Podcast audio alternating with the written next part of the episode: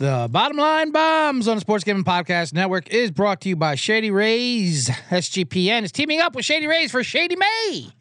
Get 50% off your Shady Rays using promo code SGPN and go to sportsgamblingpodcast.com for your chance to win $500. That's amazing. Well, welcome. With that being said, it's time to detonate some damn bombs.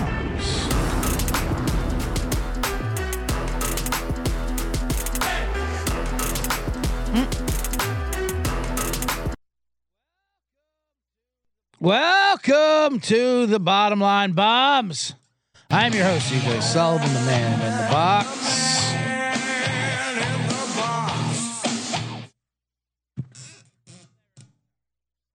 I'll never get tired of awful sound bites. I thought that one's good. I borrowed the parents' one, Sean and Cream Dog's message board. I'll go around for it. Actually, I got to check out my. They have NFL Duo. Sorry. Starting off slow again. I ignore the notes each week. We get notes. Start off the show fast, hard, concise. Tell them what's going to happen. I do not. I say I start off fast for like 30 seconds, and then I fade away. But I am C.J. Sullivan, the host of the Bottom Line Bombs, picks with bits for tobacco use only. Welcome to the Draft letter grades and ice, bomb, hardwood, sun to snow. On today's show, I'll recap the draft weekend. We gave out draft bombs on last show Wednesday. Every Monday and Wednesday, we're live here at noon Pacific. Welcome if you're joining on YouTube. We went 6-2 with our draft bombs. Not bad. Pretty good, actually.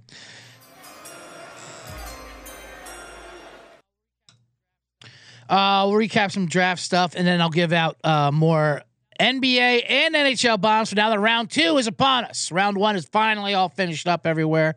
We'll recap some of that and give out some of the bombs. And then I will finish with a man in the box segment, probably about Giannis, because that'd be fun. But let's get right to the draft recap. I got to hurry up. That's another thing. My shows take too long because I ramble a lot. So I'm just here, my brain, and I get this coffee.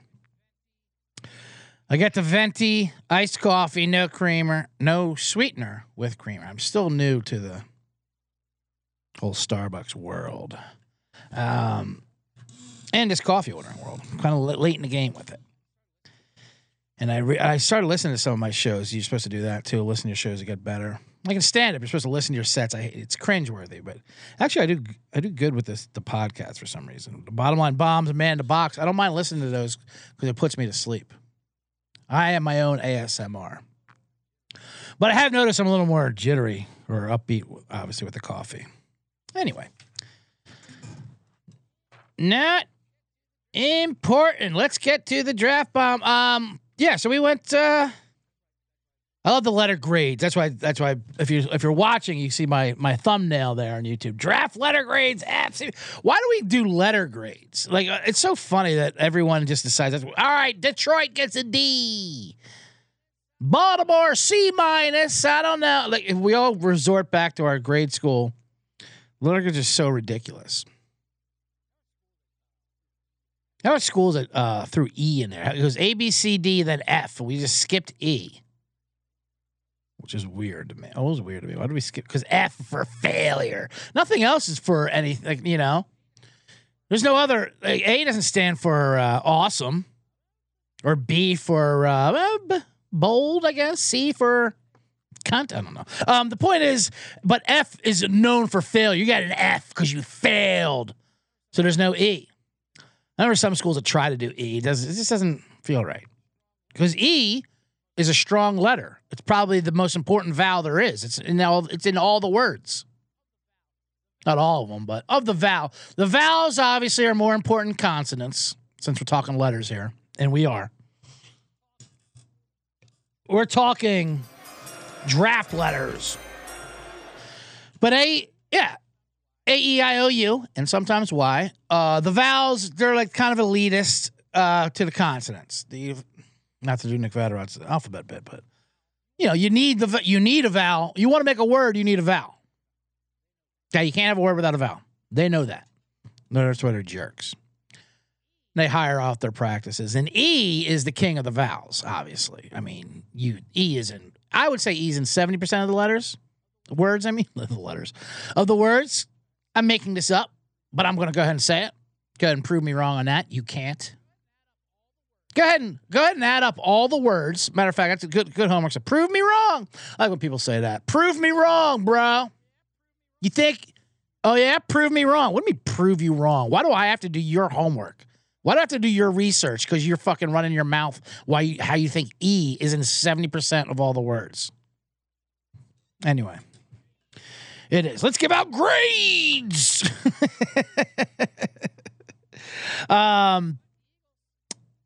you what, the Eagles, I know they're my team, but they got A's all around, and I have to agree. I gave them an A. They were in the Super Bowl, and they probably got the best player in the draft, Jalen Carter, who we gave out as a bomb. We gave out to go over 6.5 was his over-under. We hit that because we knew he was going to fade because of all the rumors they like spreading about him. ESPN loves spreading the rumor. You know, someone leaks information and it gets out there, so people slide. They love people sliding.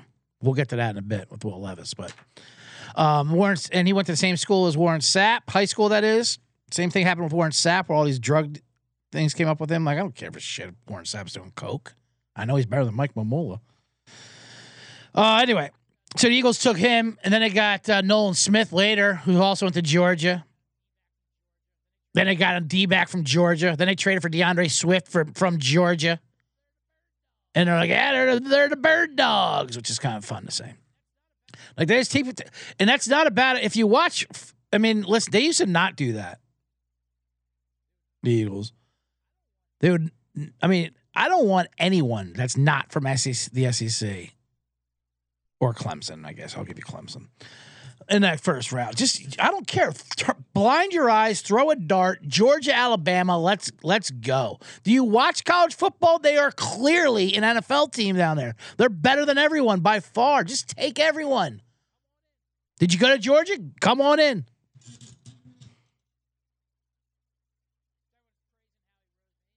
Everyone's praising Howie Roseman. He's doing great. It's hard as an Eagle fan to hate on him now because obviously, you know, they almost won the Super Bowl last year and he's doing the whole thing with the roster and all. But I will say this: the draft itself, I'm not going to say it's pointless, but it doesn't mean as much as people think it does. Howie's missed a lot, especially with wide receivers. I'll still never forgive him for taking Jalen Reagor over Justin Jefferson a couple years ago. It was absurd. It was fucking absurd for him to explain. He fits the system. Justin Jefferson's too tall for the system. Okay, I have to hate on Jalen Reagor. I didn't think Jalen would be that big of a bust, but I mean, like, it was just so obvious. Take fucking Justin Jefferson or T. Higgins or anyone but him.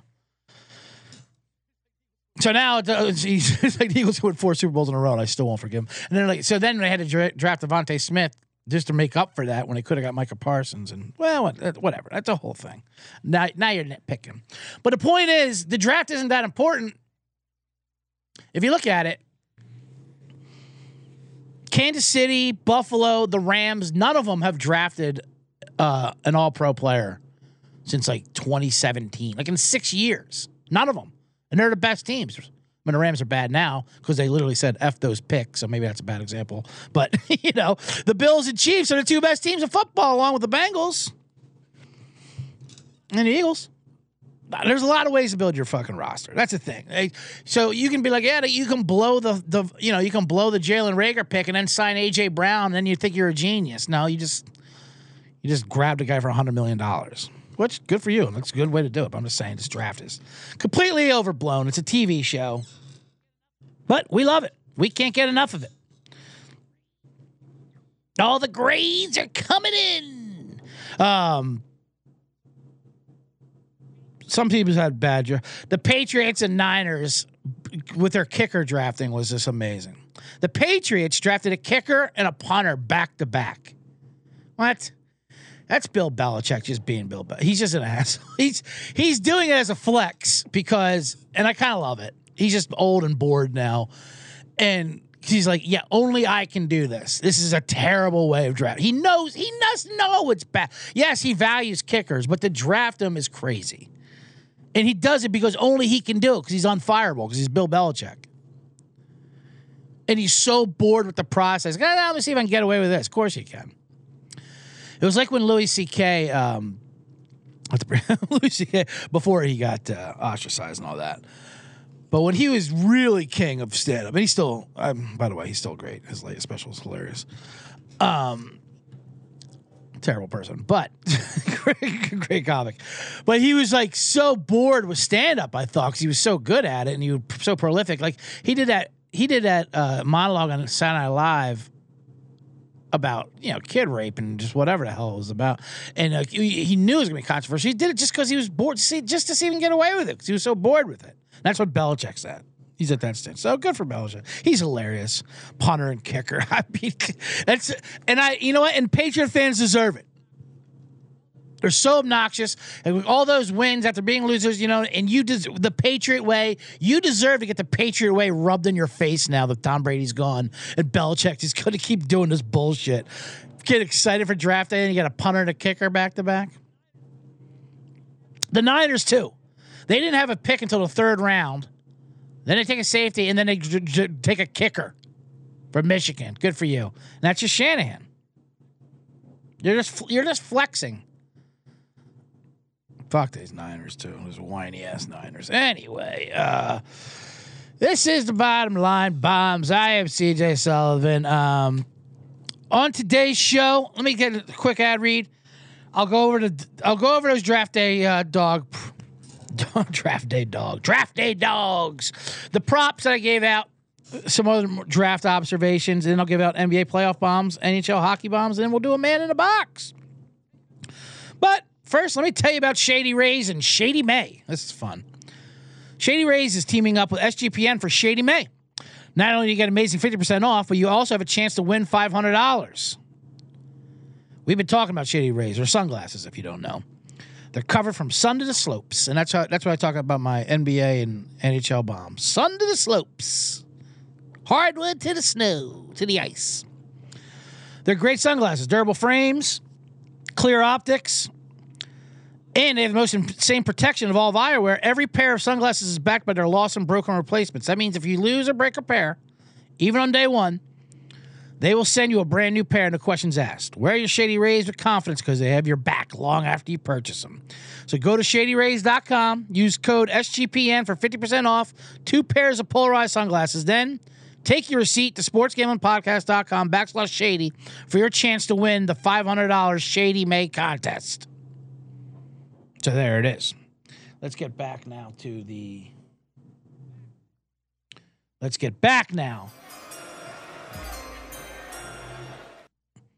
NFL draft recap. Shady Rays. You're going to be hearing a lot of that. I guess we're doing a full court press with the Shady Rays, Shady Mays situation. But like I said, we actually got a pair. I should be wearing them if I was a real company man. And they return them. No questions asked. No questions asked. Whatever your story is, your story. I don't want to hear it. We don't need to hear it. Okay. I was on a boat. Listen, a guy owed me money and he snapped my glass. Listen, that's your story. Keep your Shady Ray story to yourself. Here's a new pair. We got to talk, dog. We got to talk NFL draft, dog. Props. That was the one we lost. So we went 6-2. We won Will Levis. No, we lost that actually because the quarterback ones. The special ones we won. We won under 18.5 ties by draft picks worn in the first round. That was easy. A lot of chains, a lot of open thing.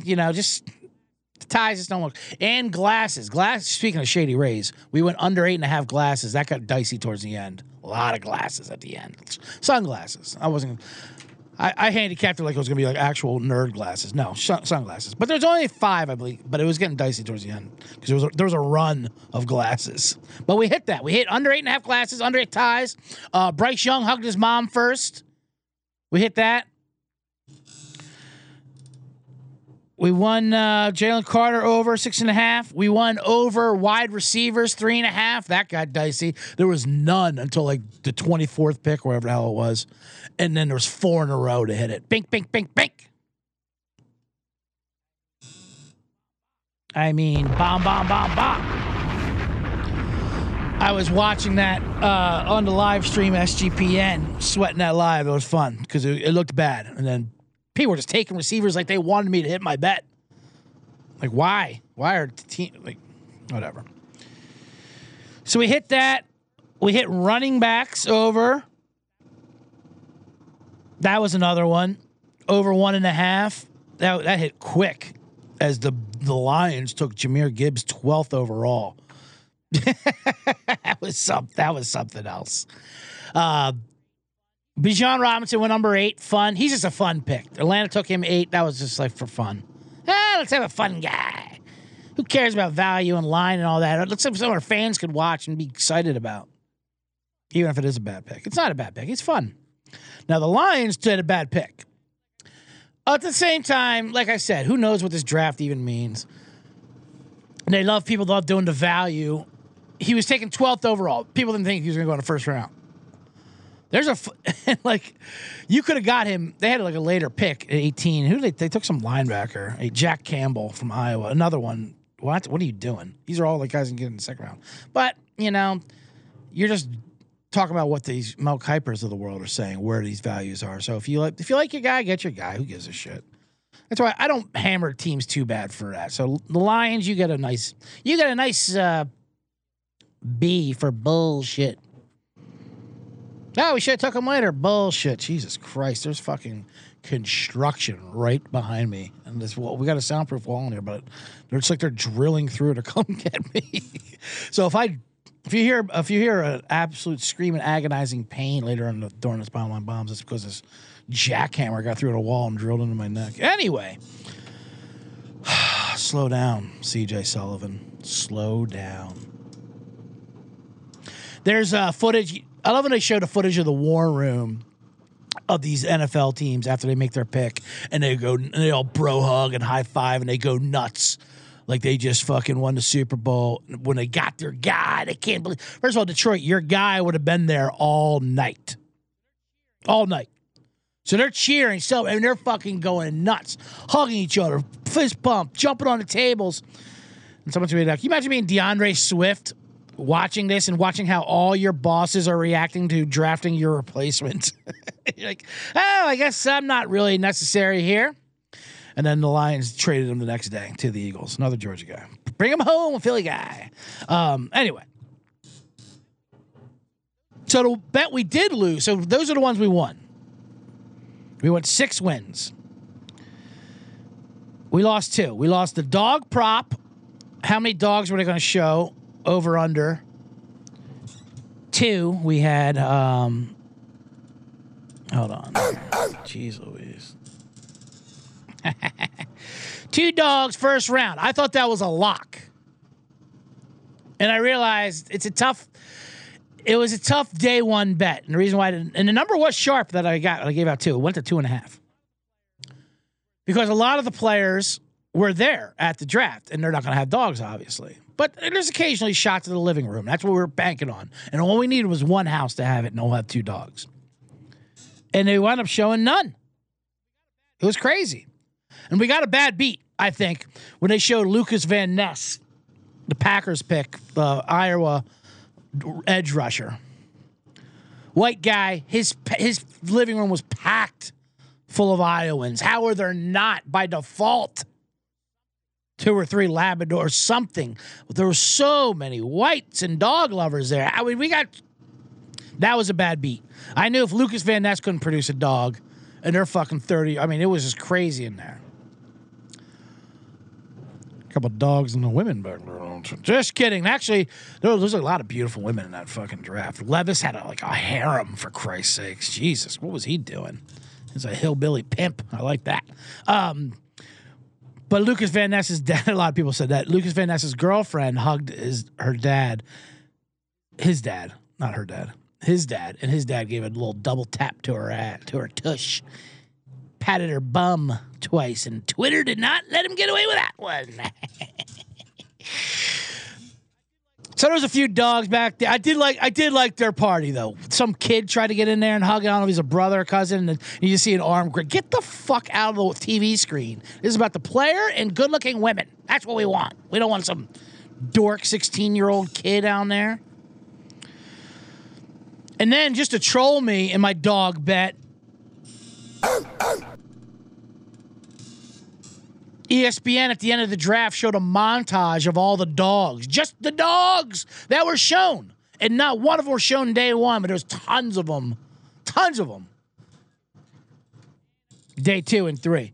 And I did break that down later. The reason why is because that second and third day draft party gets a little thinner when it comes to family and friends. They're like, because it's a long day to not get drafted in the first round and just sit there. Like, yeah, you want to come back tomorrow? Nah, you know what? I got some things. I was going to go to Trader Joe's and I got some things I got to do. But tell you what, the dog, Hawkeye, will stay with you. Hawkeye, what do you say, buddy? So it's just the player and the dog. So there's a lot of dogs back there. So like I said, they do like players to slip. It's a TV show. And ESPN got their will. So we lost the quarterback prop bet. That was the other one. Over 4.5. And there was only three taken as Brandon Hooker. We thought Brandon Hooker was going to be the fourth one or fifth one, but Levis didn't get taken. That was the big story, the fun story of the draft. Will Levis, quarterback from Kentucky, slipped out the entire first round, which there was rumors, a Reddit rumor though, that being of him coming into the second overall pick, almost first overall pick, and then he dropped out of the round. They showed him 80% of the time. They loved showing people waiting in green room. And then that's all he was. He had his girlfriend around. The girlfriend was getting a little pissed. She's like, she became a meme. So I started to feel bad for Levis a little bit, obviously, what they're showing him, because he's obviously a victim of ESPN and all this shit and teams not drafting him. Although he made his bed when he ate that banana with the peel on. What the fuck was he doing? And he puts mayo in his coffee. What? That's why there's rumors when C.J. Stroud was supposed to be slipping, even though he went number 2 overall to quarterback from Ohio State, because they said he failed the intelligence test, whatever the hell this NFL intelligence test is. I don't grade any intelligence test that grades highly on eating a banana with a peel on it. So that's my theory on that. So justice was served there, where Stroud was drafted ahead of Will Levis by a full round. But I started feeling bad for Levis just because they're showing a camera on him. I mean, it's not his fault, you know. He's not. It's the opposite. He didn't show up for day two, and people were trying to call him out for that. You coward! Show up for the fuck you. Show up for day two. You gonna come back tomorrow? Yeah, no, I'm not gonna come back tomorrow. ESPN. I don't think I want you to show me for 4 straight hours being passed over by every team in the league. Yeah, it sounds like a lot of fun. Should we do this again? Yeah, my girlfriend left me. Thanks, ESPN. No, I don't want to do this. People are compared, like Dylan Brooks for the Grizzlies. He talks shit and then just wouldn't show up to the media afterwards. That was cowardly because he made his bed. He's the one to talk shit. Levis, yeah, he's cocky quarterback. I probably wouldn't like him, not, you know, whatever, but he didn't ask for this at least. He's like, yeah, if I'm going to be taking the first round, I'll show up. But but the ESPN's like, no, trust me, you'll be here.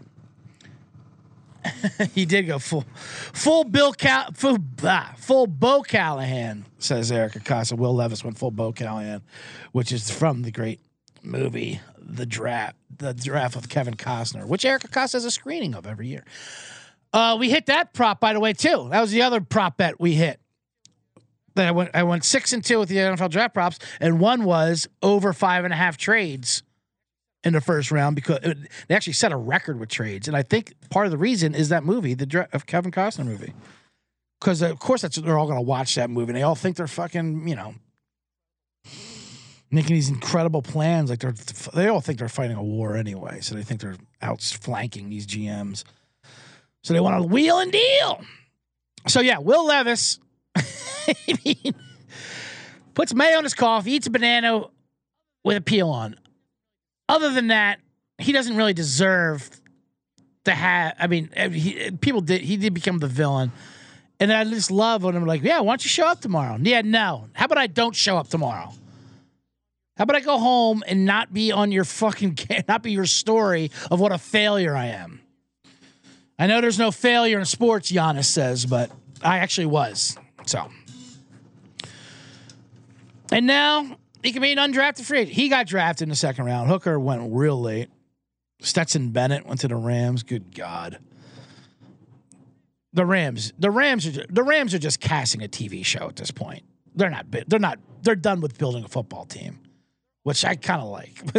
They're all just actors hired to play this reality show that is aged veterans. How do you draft an aged veteran already? He's already a washed up veteran, Stetson Bennett. And the Rams took him. Good for them. Whatever. He'll be fun. Now the news after draft is all the undrafted free agents. What it said, I know the Eagles got this. Eagles got that cornerback Revis, whatever his name is, from Alabama, transferred from LSU. Last year he was like a top 10 overall pick, mock draft at least. But I love the undrafted. But what I like about the undrafted free agent thing is now it's actually better for you. Like when they spin, that's how they spin it.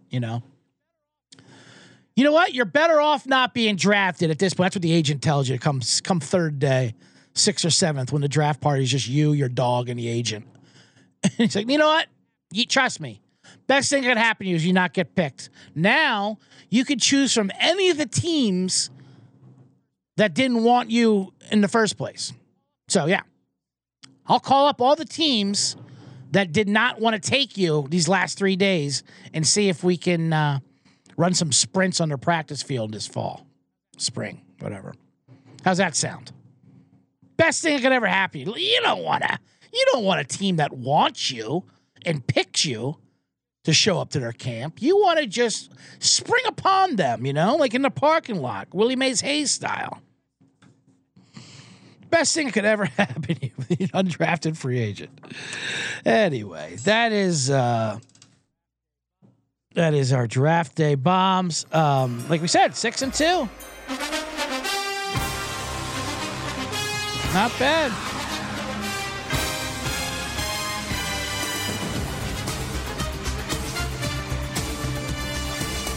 That song's great. Giddy up, giddy up, giddy up. Let's go.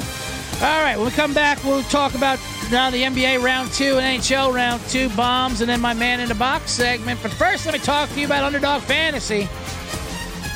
Should probably stop the fucking theme song. Oh God, I'm all over the place. How long is this NFL song? Jesus, where the hell is it? I don't even know where it is. I'm trying to talk to them about Underdog Fantasy. Like in a Gata da Vida, for crying out loud. I mean, who orchestrates that? Deep Purple? I know Deep Purple didn't do in a Gata da Vida. Iron Butterfly? Is that who did that? Anyway. I like if you're going to do a one-hit wonder, speaking of in a Gata da Vida, you might as well make that hit 18 minutes long. Get your bang for your buck and be the jerk of all jukebox requests. Anyway, Underdog Fantasies, who were brought to you. Best Ball Mania 4 is here. They're giving away $15 million in prizes. Are they even worth that much? More professional ad reads for me. I'm questioning the company of what they're worth. Anyway, I'm sure they got through insurance. Plenty of ways to win. NBA, NHL, and MLB with their player prop parlays. Head over to UnderdogFantasy.com. Use promo code SGPN for 100% deposit bonus up to $100. That's UnderdogFantasy.com, promo SGPN.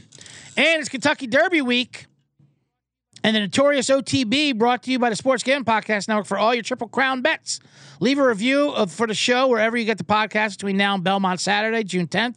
You'll be entered in a drawing to win a canvas print of the Wolf's one-of-a-kind Fallen Bob painting. It's post time. I got to have a fucking post time long cock song, right? No, just long cock. Just sexual innuendos all over this goddamn board.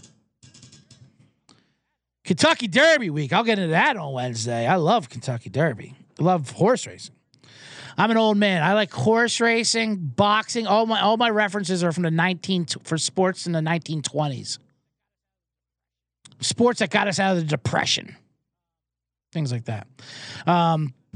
That's going to do it. Thank you, by the way, anyone who is watching on YouTube, including Eric Acosta with a fun comment there. Make sure you smash the subscribe button and like this video, and then that's going to do it. So let's get into it. Is that all the draft talk I wanted to do? Yeah, that's pretty much it. We'll get into some NBA talk now. This song I can get into.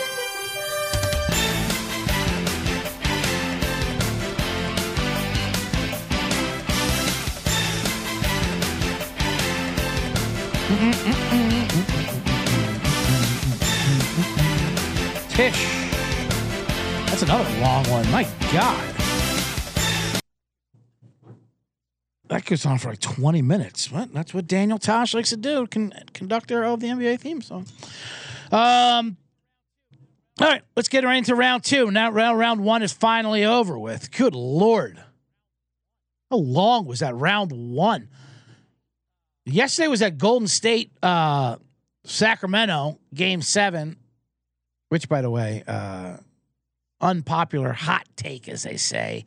NBA Game 7s are always terrible. They're terrible. Hockey Game 7s are good because they're all the same. Whatever games. Sometimes they're bad, but a lot of Game 7s are always overrated. Because they're usually dead tired, so one team usually just falls out like they're just done. Like Sacramento yesterday, 40 points in a second. That was brutal. Whatever. I'll get into that in a second. But that was like 3 weeks long, that fucking round. Like Draymond Green's suspension seems like it was a month ago. That was game 3 of that series, 4 games ago. Anyway. Let's get into it. Denver, tonight there's 2 games, and tomorrow 2 games. I'll give you quick ones for tonight only because most people are listening to this too late. Denver and Denver Phoenix. The line is 4. What's the line here? 4 and 227. Series price 175 to Denver. They were underdogs, and now one. It's so funny. Everyone loved Phoenix in this series. One game happened where Denver played well, and they did. I like Denver. Denver doesn't really get much credit. People love blaming everything but giving them credit for why teams lose to them. It's the air. They get tired the fourth quarter, that mile-high thin air, and they run out. Like Jokic, they don't understand what to do with a 7-foot white guy who passes the ball. Now the new thing is Phoenix has a math problem. That's all of a sudden Phoenix is out of date when it comes to playing basketball. They have Kevin Durant, Devin Booker, Chris Paul, 3 of the best players. You know, Chris Paul's old, for sure. Chris Paul is old. Chris Paul, ironically, is the only one who takes 3-pointers. Booker and Durant don't take 3-pointers, even though they can hit them. So now there's all these articles about how no matter what Phoenix does, they're stupid just for shooting 2. But they're showing highlights. These guys have wide open dunks. Nope, should have kicked it out. Should have kicked it out for a 40-footer. And that's the NBA. They only took 5 3-pointers in the first half. They were like losing. They were shooting like 60% and losing. I think what happened, what people just don't give Denver fucking credit for playing defense. First of all, they never give Denver defense credit ever. But they have good, guys that jump around and they don't make it easy to get those wide open 3-pointers. They want you to take those 2-pointers. But I like them explaining like how Phoenix doesn't understand modern basketball. You just don't get modern basketball. It's a carnival contest. 2 for $1. You sing out there, you just chuck it. That is basically what basketball is now. It's kind of gross. So let me get through all this. This is I want to do it quickly. I think Denver -4. Phoenix will bounce back, but I think the problem is with the thin air. So I'll lean into the thin air. Now they're saying, "Oh well, Kevin Durant and Booker and these guys, they have no help off the bench. That's their problem." So it's unfair to have they have no help off the bench because you traded your bench for Kevin Durant. That's how that works. Well, I didn't know I was coming into this. You weren't. They weren't that until they traded for you, Durant, who just got a lifetime contract with Nike. How could that ever go wrong? You know what? We have a feeling you're going to live the rest of your life squeaky clean. Nothing bad. You're going to do nothing bad, and nothing bad's going to happen to you, KD. Lifetime contract. The funny thing about lifetime contracts is Kevin Durant and just anybody. I mean, only like a certain few got it. It's not that like, okay, how's that feel to get paid for the next 50 years or whatever it's going to be for your living? That's great. Are you going to be around that long, Nike? Like, I know you're a huge company now, but like, companies go down. Fucking Twitter's about to fall apart. Like Twitter's Nike. Anyway, well, we all know our opinions on Nike. The amazing story that Ben Affleck and Matt Damon told about how they threw it all, they risked it all by giving their shoe to a rookie. A rookie. But I love those kinds of lifetime contracts. As long as you're alive. Yeah, how about as long as you're alive, Nike? You're a fucking sneaker company that depends on coolness to survive. Yeah, those things last forever. My buddy Sean Flannery, who I do the Blackout Diaries with, another great drinking story podcast you can subscribe to everywhere pods are told. That was his theory on cryogenics. You know, those things where they say, "Ah, we'll freeze you," like Ted Williams when they froze his head,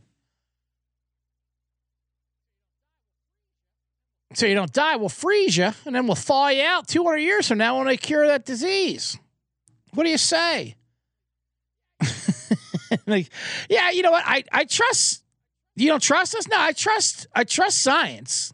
I believe in 200 years, science will have a cure for whatever cancer, whatever the hell it is. You know, I believe eventually, yeah, that'll be fine. But I don't believe you will be around 200 years from now. Who's gonna fucking pay rent? I mean, what? You're in a mini mall right now. You're in a strip mall. This fucking closet. These things will melt out as soon as you miss payment. Anyway. That being said, we're going to give out Denver -4 tonight. Quick bomb. The other game is Philly-Boston. If you see, I got my Sixers hat on tonight. That line is 10 because Joel Embiid is doubtful with an injury. Now, the NBA is different than football. When they say doubtful in football, they're not playing. In basketball, they're like, I doubt it. But they it's a rumor. Doc, what do you say? Kind of doubt. I don't know. I doubt he'll play. And then they want to play him. I don't think Embiid will play, but like he's done that like 5 times this year where they list him as doubtful and then he just plays. Hey, never a doubt, right? Now I had some doubts, but he wound up playing. Like the NBA is pretty shady when it comes to this stuff. That said, even without Embiid, 10 points is a lot. And the Celtics do own the Sixers. I'm going to admit that. But you have James Harden. Oh my! Is there anything more unrelatable than the NBA and then these NBA players? And I get it; they're all mega million corporations walking around. There was video of Harden slapping a guy outside of a Vegas hotel. Whatever that story is, who cares? But I just like them going to Vegas on their off days. They're just private jetting to Vegas. What, I have 4 hours off? I must go to fucking Vegas, get a stripper and some love real quick and get into a fight. Then I'll be back for practice in the morning. These guys are fucking nuts. So anyway, we're going to go Philly +10. Give out that bomb. In a series bet, I do like this. The Celtics should win the series, especially if Embiid's not healthy. These prices are pretty disrespectful.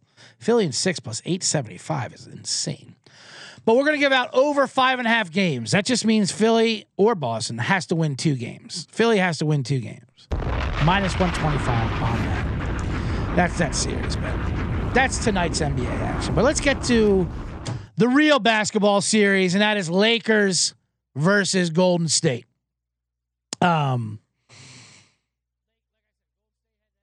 Like I said, Golden State had that Game 7 win yesterday. Steph Curry scored 50 points. You know what's funny about that game is that apparently Curry usually reserved, gave this and fired up speech that they said it's going to build to his legend, like this crazy speech about coming into Game 7 and their legacy and all this shit. And everyone went nuts. And then everyone on Golden State yesterday was terrible, except for Curry. That's why I love it. Great speech. And then they're all awful. Clay Thompson's throwing it off the fucking backboard. I mean, Looney was good with rebounds, but that's it. Curry was the only one who played, and that was enough. They won. Good for them. So this is two teams I wanted to fade of Golden State and the Lakers. I really just starting to dislike them both. And I think I have to finally give in and realize these Lakers are going to the conference finals. At the very least, they're winning the series. I'm going to give that out right now. Lakers plus 130 in the series, bomb it. They're going to beat Golden State. So I think Golden State wants to, they don't want to play anymore.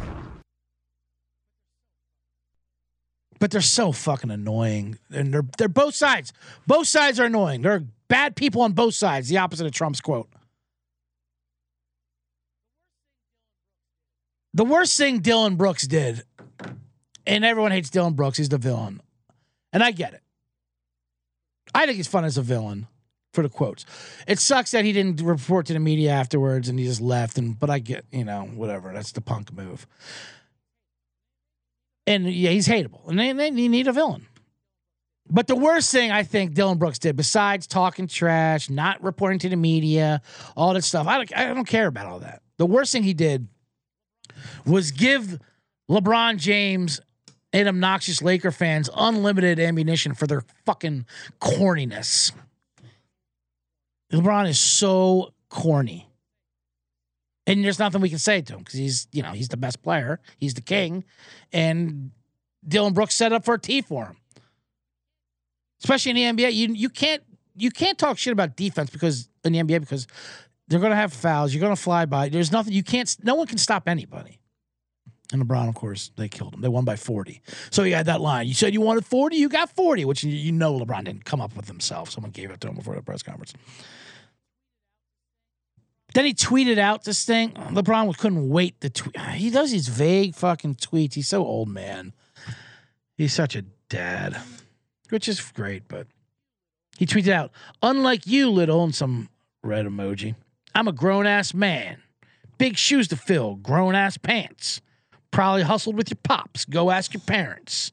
It's apparent you're staring at a legend." What do you write? He's writing a fucking corny ball haiku. "Who put a few little punks in their place before, trying to eat without saying they grace before." What? I gotta say that again.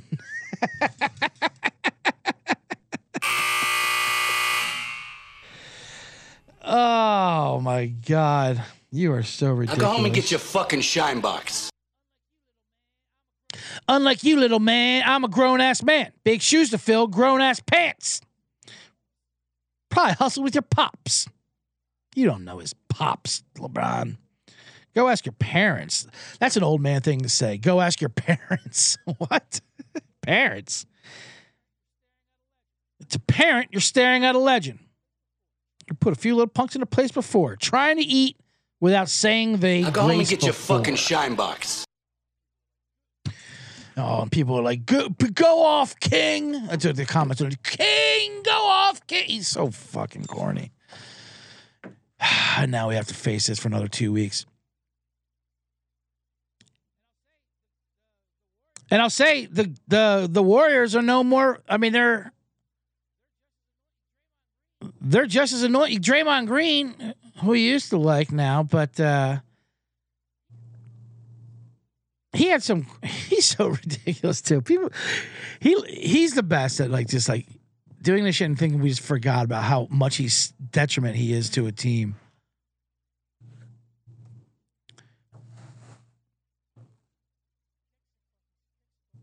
Kicks a bonus, gets suspended, and comes. Yep, told you. This is what he said after they beat Sacramento. This is Draymond Green, Golden State. "Stop trying to turn the page on us so fast. Stop trying to turn the page on Bron so fast. We get caught up on what's the next thing, and then we don't appreciate the current." That's great, Draymond Green. If anybody in the fucking world was trying to turn the page on you or LeBron James, This is all the media wants is LeBron, is Lakers Golden State. They're acting like this is a rivalry. You guys have never, you guys played in a play-in game once, but that's the NBA. It's LeBron versus the Warriors. It's not even the Lakers. It's LeBron versus. Who is trying to turn the page on LeBron and Golden State? You are their moneymakers. You're the only ones people know. You think they were rooting for Sacramento, Memphis? I'm getting upset. I'm in a box. This is my man in a box shit.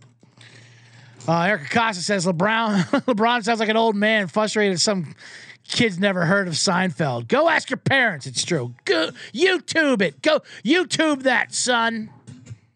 Go ask your parents what I used to do for in Cleveland one of those years. This is Draymond Green speaking to reporters. Then you get to the next thing and looking back, like, I wish we still had this. I wish we could still see this. For me and our guys, we're going to appreciate that every step of the way. No one is looking past. No one, no reporter is trying to write a story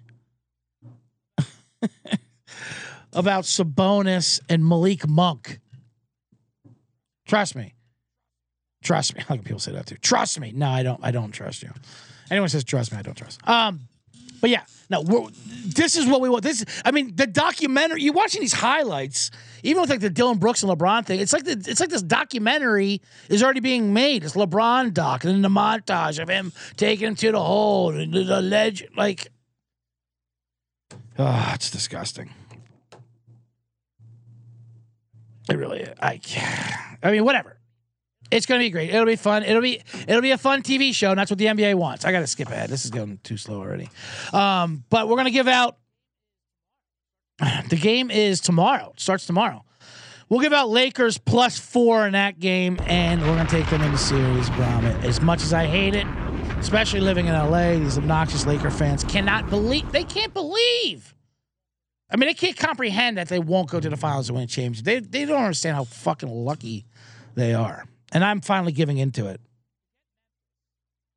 To get Memphis to not play the Nuggets because Minnesota couldn't score in that play-in game for like 20 minutes.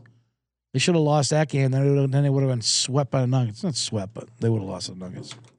But whatever, it is what it is. This is a TV show. Why fight it? That's what I realized with the NBA and the TV show. Like people are like, yeah, it's fixed. You know, blah blah.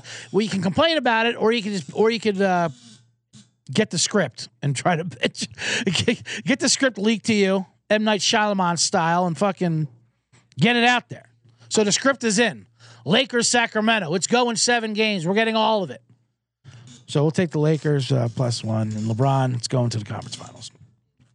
The other game is Knicks 6.5 versus Miami tomorrow. That's another one. Both these series, Lakers, Golden State, Knicks, Miami, the way it's set up, the way they script is set up is hilarious. Because the NBA, they usually make sure the best team wins. That's why it's best of 7. They hate upsets for that because they want their stars being out there. But they also, at the same time, have some of these they don't reseed because they want it to be bracket style because they think, hey, that's what they like, brackets. They like March Madness. Yeah, when there's 64 teams. Not 16. No one wants a 16-team bracket. We're not trying to figure out our favorite Halloween candy here. So the Knicks are playing Miami, and the Lakers are playing Golden State, and they're all 5, 6, 7, 8 seeds. They're all playing each other, so they're all fortunate. Jimmy Butler's on a insane Jimmy Butler tear. He's the best. Jimmy Butler's one of those crazy dudes on the train that you just fucking. It's best to ignore. Don't engage. He screams shit. Yep, just let him be. After they beat the Sixers that year, and he goes running out in the hallway. He goes, "You took Tobias Harris over me. Tobias Harris over me." No, it's not really what happened, Jimmy. But we don't want to disrupt you. Okay, it was Ben Simmons. They took over you. But you know, hey. Your facts are your facts. We're not getting in your... Whatever your reality is your reality. So he hurt his ankle. They beat the Knicks yesterday. Thank God, too. Because I hate these Knicks fans just as much. The New York celebrities. My God. Ben Stiller and Pete Davidson on top of Jon Stewart's shoulders and Chris Rock. They're all good guys. They're all good celebrities, but like they the way they want them to be the Lakers so bad is just so like, they're just not relevant. So I need them personally to lose, but they're going to win Game 2 because Jimmy Butler really rolled his ankle and the line's 6.5, which kind of says they don't think he's going to play. If I was Miami, I just send him to just get him out of New York, send him to Miami for the rest of the series. But if Jimmy Butler wants to fucking play, then Jimmy Butler wants to play. You can't stop him. That's another thing with the Sixers. I'm rocking my Sixers hat here. When they didn't sign Jimmy Butler and he went to Miami and they're like, yeah, see, that's what you get, Philly. You deserve it. Jimmy Butler you let him go to Miami. Philly didn't let him go anywhere. Jimmy Butler goes where he wants to go. You tell him not to go to Miami. He doesn't listen to anybody except for Mark Wahlberg, apparently. Everybody fucking humiliated the entire Minnesota team as a member of the Minnesota. Demanded a trade. Yeah, if he's going to Miami, that's it. Jimmy Butler decides to go to Miami. Hell, he can go there tonight. There's no stopping him. Guess he's not playing Game 2. Why? Because Butler said he was going to Miami. He had business to take care of. So that's fun. The NBA playoffs is basically what happens if who stays healthy. That's what you see with Milwaukee. Who lost to Miami in 5 games in the first round with an amazing choke job, blowing 15-point fourth quarter leads on last couple games. That's where you had the famous Giannis quote of "There is no failure in sports." I'll save that for Man in the Box, to be honest with you. I'll lead up to that, but right, Knicks minus 6.5 because I have to go through these hockey. I mean, let me give these hockeys out real quick. Then I'll go to the Man in the Box about Giannis. They do some NHL. I don't have a hockey. I still haven't have a hockey song. I do a golf swing and there's a sword. I think I did for it. But yeah, those are the two basketball bombs. Just to recap it, it's Denver minus 4, Philly plus 10, Lakers plus 4, Knicks minus 6.5. And a couple series bets. Those are 4 good bombs. Hockey, we have a Game 7 tonight. Like I said, Game 7 hockey is usually pretty good.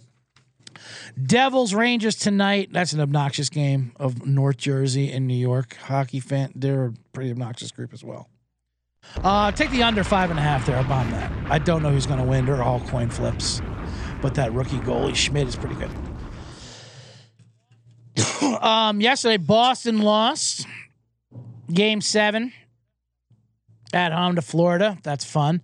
The President's Cup. They're the best record of all time in hockey. Then you knew guaranteed. We gave out Florida as a series play. You just knew they were going to lose. That's just, it happens every year. I will say they got hosed in Game 6. There was a play in Game 6 where they scored to take the lead. And then now they have this replay. Replay is kind of ruined. The retroactive replay is ruining everything. And in hockey, you could see if that guy's toe was offsides. This one, it called a hand pass because the guy was picking up his stick and his fucking finger like grazed the puck, and then the other guy took the puck around. He didn't like pass it; he just nipped it, and then they overturned it. It was insane. Hand pass. Yeah, it's big glove touch. Whatever. It's hard to argue, get upset over anything hockey because everything is nonsense in hockey. The way the pucks bounce around and shit, it's just that's the way it is. But our dog system from round 1, I'll give out these two plays real quick. That went 7-1 plus 8 units. Just a quick update of it. What you do is Game 1, hockey's so absurd. Here's the system. Hockey's so absurd. Teams rarely go up 2-0. It's always 1-1. It always splits 1-1. Usually. It went 7-1 the first round. So now a new slate. What you do is you play the underdog at plus money. If it wins, great. You're done betting that series. Or at least those first 2 games. And if it loses, you come right back and bet them Game 2 and at plus money, you get a profit. So we have Seattle Kraken. They're playing Dallas. They're at plus 144. We'll give out that bomb. And Florida Panthers, who beat Boston, are plus 134. God, I've got a thing in my throat. They're playing Toronto. We'll give that out 134. There's no way Toronto is winning both games. Toronto can't believe they're in the second round. They've waited 19 years to get to the second round. And the Seattle Kraken, my God, they're hilarious. I love all the time these franchise expansion teams come in hockey and immediately dominate. It just shows you what ridiculous hockey is. But that's why I love it. I like how comical it is.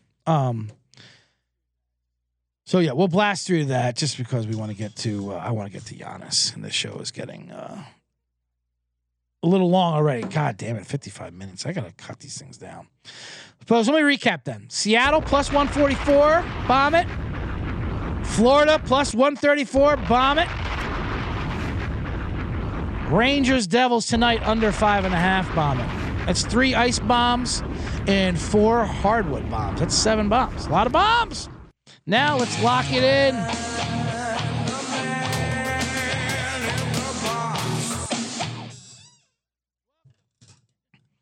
Welcome to the Man in the Box.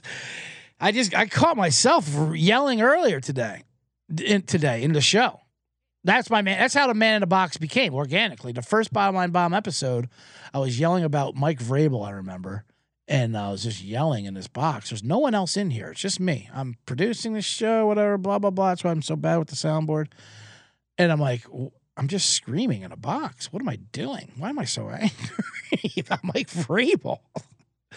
And this is how I'm going to die. I'm living and dying in this fucking box, ranting. Shout out to Andy Rooney, the original Man in the Box. I said I picked up an Andy Rooney book when I was in Springfield, Missouri for $1, very Andy Rooney-esque. And I was reading it. It's just old shit from the 70s and 80s, and they're hilarious. But he was the original Man in the Box. If there's ever going to be one of those like SNL movies about the Man in the Box, that's me, which it's in the works. Andy Rooney will be that like spiritual dad of mine or mentor that I look up to, and he'll do funny rants. People made fun of Andy. We made fun of Andy. It's funny when you make an Andy Rooney reference. I was talking about this earlier too, because people my generation, we barely know Andy Rooney, and that's who I'm talking to. It's like a 3-year window I'm looking at of people that know Andy Rooney, and they only know the old Andy Rooney. I mean, I love Andy Rooney's like one of those guys who was always old. I have his eyebrows too. That's how in the box I am with Andy Rooney. So everyone made it's easy to make fun of Andy Rooney because he's a cranky old man complaining about buttons and shit. But like we really caught him on the back nine of his life and career. But he would do like cranky old shit in the '70s, eighties, and it was funny. He was a good writer. He's a good writer. That's what I'm trying to say. If you want an Andy Rooney, I need some Andy Rooney drops, or at least that fucking 60-minute talk. Then we were saying how funny it would have been to be on 60 Minutes. Nick Vatterott was saying this. I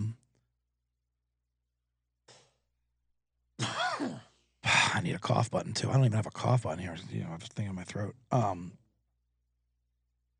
probably do have a cough button. I just have to look for it. But like being on 60 Minutes, like Leslie Stahl, where are you going, Leslie? Oh, I have to go to Afghanistan and cover this war. Someone crossed the line and someone blew up in a landmine. I want to be on a minefield in Afghanistan covering the war. How about you, Andy? Oh, I'll be back here in the office. I'm writing a thing about socks. So while you're over there, can you see what kind of socks the Afghanistan kids are wearing? Because I'm doing a thing about socks. Have fun in the war. He got a sweet gig is what I'm trying to say. Trying to stay in the box. All right. Let's get to Giannis. So that was the soundbite that changed the world. They lost, the Milwaukee Bucks lost to the Miami Heat in 5 games. Not only were they the 1 seed, but they were the favorite to win the championship. And they choked. Granted, Giannis didn't even play in 2 of those games. And he was hurt in that first game. But they still choked because they blew 15-point fourth quarter leads in games 5 and 4. And it was whatever. A failure, if you will. So during the press conference, that's what the reporter asked him. Goes, you think your season's a failure? And Giannis went on this whole thing that went viral about how there is no failure in sports. Just steps towards success. You asked me this last year, and everyone jumped. People chose sides with this. And it was funny. I mean, whatever. It had nice intentions. It was a beautiful speech, but it also proved, yeah, Giannis, that's just what we tell kids when we say there's no failure in sports. There's failure in sports. That's why we keep score. There's wins and there's losses. You know how we tell kids things like you can be anything you want. We're lying. They can't be. And we tell them there's no failure in sports. It's just lessons for a future victory. We're lying. No, there's a failure. Ask your bookie if there's a, I lost the bet. There's no failure. I just learned a lesson for the no one, right? So you don't need my money. Oh, you do need my money. There's a loss. And then people are ripping on the reporter, Mark Cuban. Fucking Mark Cuban, these assholes. They love ripping on the media. This guy, this reporter who asked him that, and granted, I mean, and I'll give Giannis some credit. He's obviously frustrated. The season just ended. So, you know, he's going to say things out of emotion and frustration. So I give him a pass. I don't even care that he said all that. Like, whatever. Like, people are going nuts about it. There is failure. That's not what he's... Relax. Who gives a shit? But then they're saying that reporter's trying to do a gotcha. The reporter's like reported him his entire career and life, you know? Yeah, you're not a failure as a person. Jesus Christ. Does everything have to be spelled out like a child? No, but yes, you failed your disappointment. You want to say that? But whatever. So this reporter's getting bad flack. So Mark Cuban's like, that's why these reporters are going to be replaced by ChatGPT. People love throwing ChatGPT around to dismiss people's jobs. Your reporters are going to be replaced by ChatGPT, which, by the way, just steals shit that were written by other reporters. That's what I say, too, with artists and music, too. I love that. What if there's a song? Now they can just ChatGPT just replace musicians. Yeah, by stealing other musicians' work. It's not like they're creating anything. That's cool too, though. We're gonna have robot artists. That's good for life. Oh, Mafia. Good. Mafia will reunite. How about those Leafs? We'll get into it. I talked about those Leafs. They're gonna split, of course, with Florida. Congratulations for Toronto for making the second round for the first time in 19 years. And for having Boston lose. What a great day for Toronto fans. That was the only thing I was happy about Boston losing was happy about Toronto, whatever. But yes, anyway, where was I? Giannis and no failure. So now there's have to be think pieces about this, and people are like complaining, like Barkley, and like how we tell our kids and life lessons, and like Anna Gastar tweet. Yes, this times 1,000. No times 1,000. And I'll give Giannis credit for this. He didn't bring up his salary. Usually, when an athlete is frustrated, when he did have a. Even though it was wrong and misguided by saying there's no failure in sports because 1,000 times there is, he did do a thoughtful response and took his time, even though he wanted to kill that reporter who he's obviously friends with. Like, do you get a promotion every year? No, you don't. Right, because that's unsustainable. Because I'm in a fucking horrible business. I'm in a newspaper reporting business. We're a failure. Our whole business is a failure. You make $200 million. So I can't believe Giannis didn't bring up his salary because quite frankly, I would have. You know, it's an asshole move once you do that, and you're ruining a lot of relationships with your sponsors and your kids, with the kids and all that. When you say, "I make $200 million," what do you make to write for the Milwaukee Journal? Who's the failure? I'm a failure. I'm gonna go home to a mansion full of Greek prostitutes. No, he's not. Although it is funny too. Giannis is obviously European, coming over from Greek. What? How do I speak? How do I speak? But they come over and they can't believe American culture too. Like, why? Stop taking everything so seriously. I want to go have some wine and enjoy life. Why don't you people enjoy life? Because we're shooting each other. Giannis, Jesus. You either win, you fail, or you shoot somebody. Anyway, so that's pretty much my take on Giannis. I don't mind what Giannis said. It was kind of hilarious, but that's something we tell kids. It's not something we tell adults, and we don't believe it. We don't believe that there's no such thing as a failure. Just steps to success. That's just something we tell kids until they learn the realities of life. And then hopefully we'll be dead by then. So Michael Jordan failed every time? No, Michael Jordan didn't fail every time. But also, Michael Jordan never lost as the 1 seed to an 8 seed by winning only 1 game. That never also happened. And if he ever did, he would come back and probably murder Jimmy Butler. That's what Jordan would have done. Like in a game of gin rummy or something like that, or on the golf course. But he wouldn't let that sit. That's what I'm trying to say.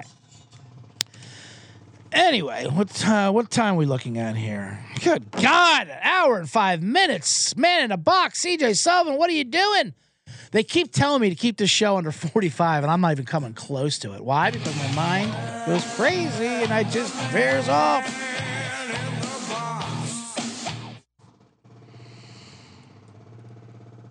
Laughter from Mafia will reunite. Thank you for everyone. I gotta end the show. Thank you for everyone who joined us on YouTube. Make sure to like it and subscribe to the YouTube page of the Bottom Line Bombs.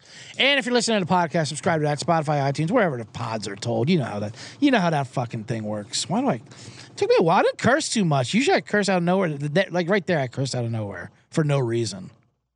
For point of emphasis. There's no need for it. So yeah, subscribe, give 5-star reviews. I've been getting some not bad reviews. I've been getting good reviews. If you write a good review, by the way, I'm gonna have a contest where I give out a Man in the Box shirt to a lucky winner. I get comments on YouTube. See, that's the thing with these I make these Man in the Box videos. These to promote the show, and then I throw them out there on YouTube and TikTok and all that shit. You gotta play the game, play the algorithm game, and try to get it out there. And which I hate, obviously, because I don't know how to edit and do things like younger people do because they're good at it. But you can't complain about it. You just got to, adapt or die, as I say. But what I can complain about is I hate that now I get comments. I don't care what your public comments are. One was about the kids on planes, of course. I knew that I was going to get some. Like, it's always the childless and lecture. I love saying childless like it's some monk book or whatever. I mean, good God. The childless. Anyway, there's all kinds of comments on there. They're all negative, and they're like one was funny. One goes, if you're gonna talk about something on a podcast, you have to know what you're talking about. You don't. LOL. I like when they LOL their own comments, but also what you do. Who told you that? Who told you people have to know what they're talking about on a pod? Have you listened to a podcast before? That's not a requirement. But I wanted to comment back. Yeah. And if you're going to comment on YouTube, you have to be helpful. That's like saying that. Well, who told you? What are you talking about? Or you have to get the joke, which they obviously don't either. But you can't. Once you get in that fucking world, that rabbit hole of engaging these maniacs on YouTube. I mean, people that comment on YouTube. Well, I mean, go for it. Comment on YouTube. Whatever. I don't care. Do it. Don't do it. It doesn't matter. I'm just a man in the box. Thank you for everyone who joined me. That's going to be the show. Like I said, we're back Wednesday, noon Pacific. Every Monday, Wednesday, noon Pacific. We do scribes. We're going to have some winners and give out more playoff bombs. That's going to be it. Thank you and goodbye.